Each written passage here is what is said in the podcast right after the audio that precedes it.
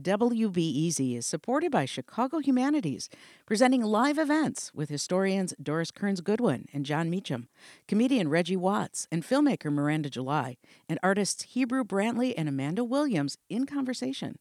Plus, MSNBC chief correspondent Ali Velshi on small yet powerful acts of courage throughout history.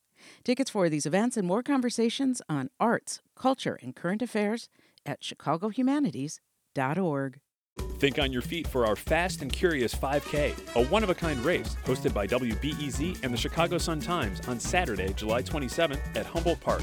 More info and early bird registration at wbez.org/events. Hi, I'm Jason Marck in today for Sasha Ann Simons, and this is Reset. General Motors made huge news at the end of January when they announced that by 2035 it would only sell zero emissions vehicles. Let me rephrase that because it's just almost incomprehensible. 15 years from now, for GM, the internal combustion engine will be a thing of the past. And GM put an exclamation point on that announcement in a Super Bowl commercial starring Will Ferrell and Kenan Thompson. Did you know that Norway sells way more electric cars per capita than the US? Norway. With GM's new Ultium battery, we're going to crush those losers. Crush them! Let's go, America. It may be a game changer, but it's not a new idea. There's Tesla, of course, and Volvo announced in 2017 that it would no longer make combustible fuel cars by 2025. Volkswagen soon followed suit, and last week, electric vehicle maker Rivian announced plans to open a showroom in Chicago's Fulton Market District. Karen Weigert is Executive Vice President at Slipstream, a clean energy innovation nonprofit. She also served as Chief Sustainability Officer for the City of Chicago. She told Sasha that when she heard the news about GM, she was stunned. I have to admit, I did not expect this from GM. This is the company that gives us Buick and Chevrolet and Corvette. I was not thinking this is the place that we would see this firm stamp on all electric. Not only that, GM has not been a big leader in EVs. They're even their CEO met with the Trump administration very early to work on lessening requirements for fuel efficiency. So this has not been a place that I would have looked immediately for leadership. In fact, if you go back a few years, GM was actually the target of a documentary that was actually called Who Killed the Electric Car. Oh, let's hear some from that. In 1996, electric cars began to appear on roads all over California. They were quiet and fast, produced no exhaust, and ran without gasoline. Ten years later, these futuristic cars were almost entirely gone. What happened? Who killed the electric car? Lack of corporate wisdom. Uh, in my opinion, it's it's big oil. The murder was committed by the General Motors company. I think it will go down as one of the biggest blunders in the history of the automotive industry. Well, times have certainly changed, Karen. Now, you have brought along someone who can give us context to this moment. Uh, with us now is Professor Elizabeth Kocs. She's Director of Partnerships and Strategy for the University of Illinois Chicago's Energy Initiative. Hi, Elizabeth. Welcome to Reset. Hi, Sasha Ann. Thanks so much. Tell us your thoughts on the GM announcement. Sure. So, when thinking about accelerating electric vehicle adoption, the U.S. certainly has a long way to go. And so when we think about GM, you know, the, the question of why and, and how. So why are they doing this right now? And in, in supporting the EV adoption with this new Everybody in EV campaign, they're they're trying to build a GM EV community. And that's going to take some time, but they are starting with the right community, right? So it's the fleet market. It's a much easier sell for EVs, mainly because of the bottom line. Mm-hmm. So fleet managers are not focused on developing community. It's pretty straightforward. Everyone knows that EV costs less to maintain than gasoline counterparts. Even though upfront costs are still high, mainly due to the battery, but of course those prices have been and continue to fall rapidly. It really is about a true cost of ownership that makes EVs I- ideal for fleets. And of course, there's always the added bonus of communities that benefit from these EV fleets, right? There's less emissions, less noise, greater public health benefit. And so EV fleets kind of become like this good neighbor, good citizen um, component. And when we think about why is GM doing this and why now? Well, President Biden wants to make the government fleets into EV fleets, right? And what's the result? of really large EV market in the US. And so we know that GM is a major vehicle supplier for DoD who's been exploring EVs and fuel cell vehicles for a long time and for a number of reasons, right? So they want to be carbon neutral, but also helps them, you know, with less noise when we're thinking about Department of Defense, but also address the supply chain issues when it comes to, to gasoline. So fleet management firms are really signing on by the thousands right now to get EV trucks because it's going to help them move into the, the electrification initiatives that they're building with their clients within the next 10 years. And they know that clients will benefit from it. You produced a report, uh, Elizabeth, on, on what it would take to create the infrastructure necessary to support the glut of electric vehicles coming in in, in the next quarter century. Can you talk a bit more about that?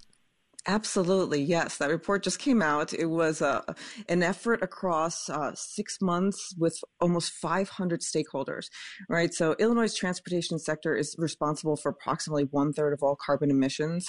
And so when we think about any kind of state level climate action plan, transportation electrification should certainly be part of that strategy. And at the state level, we're seeing some initiatives already happening. So the Governor Pritzker's eight principles, there's local and state planning committees that are involved, Chicago area clean cities, and we have some funds laying around for EV adoption growth. And so, um, and of course, at the national level, we've already mentioned a couple of things that um, is happening, but um, the report itself looked at four different use cases residential and multi unit dwellings with and without dedicated parking, workplace, community, and destination charging, public DC fast charging for specific use cases, and medium and heavy duty vehicle charging. And those are all, you know, we looked at the facts, the obstacles, and opportunities. We looked at those, we identified them, and we presented them in this um, report. So the conclusions of the workshop really garnered around how do we get more cars on the road and use policies such as zero emissions vehicles, use more rebates, tax credits, incentives for fleets, and of course also addressing high demand charges for certain use cases with rate reform and utilizing the money that's already there. It's sitting there for transportation electrification in the state. Yeah. So there's a lot going on in that report. There are key points for all that cost of EV infrastructure is the most significant barrier. And the best way to address it is through planning, collaboration, flexibility, funding, and education overall. Now, I want to hear from you both on this. Karen, I'll, I'll start with you. Tell us how Illinois is doing when it comes to electric vehicles. Illinois has not yet established itself as a leader. So I, it, it's great to hear the work of Elizabeth and her colleagues because there's an opportunity here. And if you think about where states are going and how to really both position for these vehicles, but also really to be more inclusive in who can benefit to ensure that all residents have access to healthy, cleaner transportation.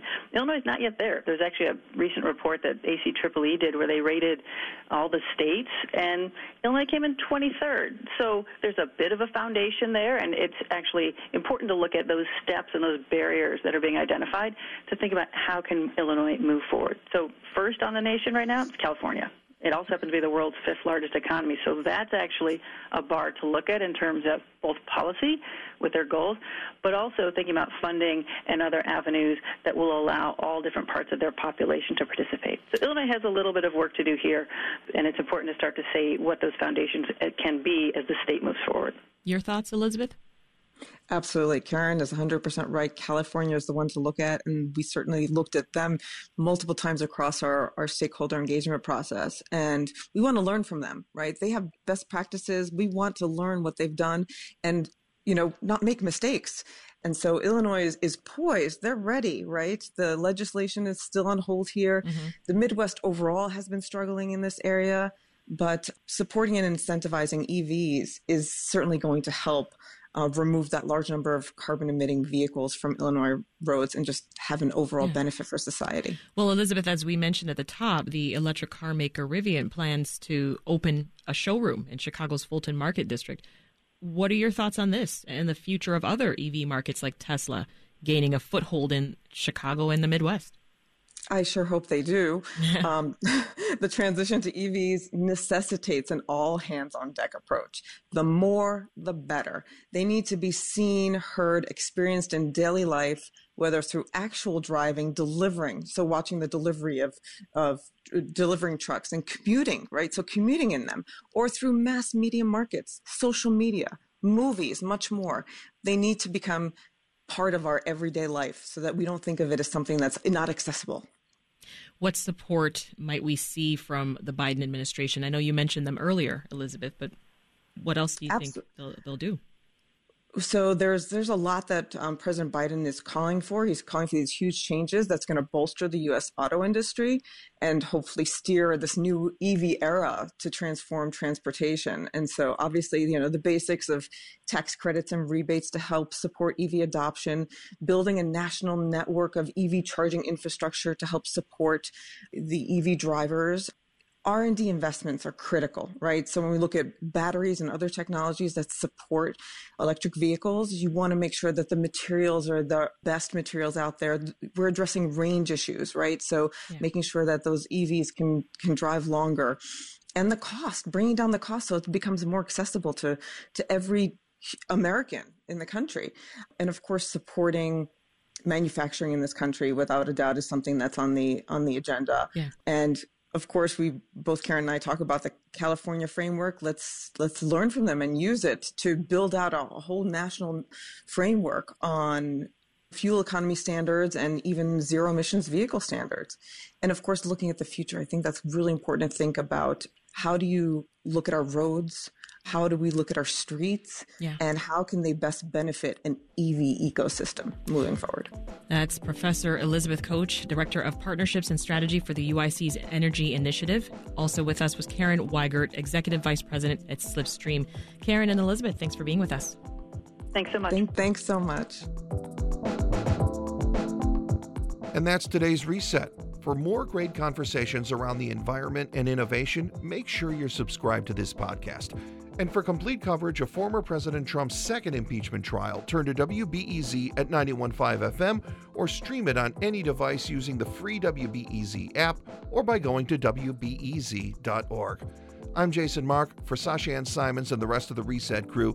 Thanks for listening, and we'll see you back here tomorrow.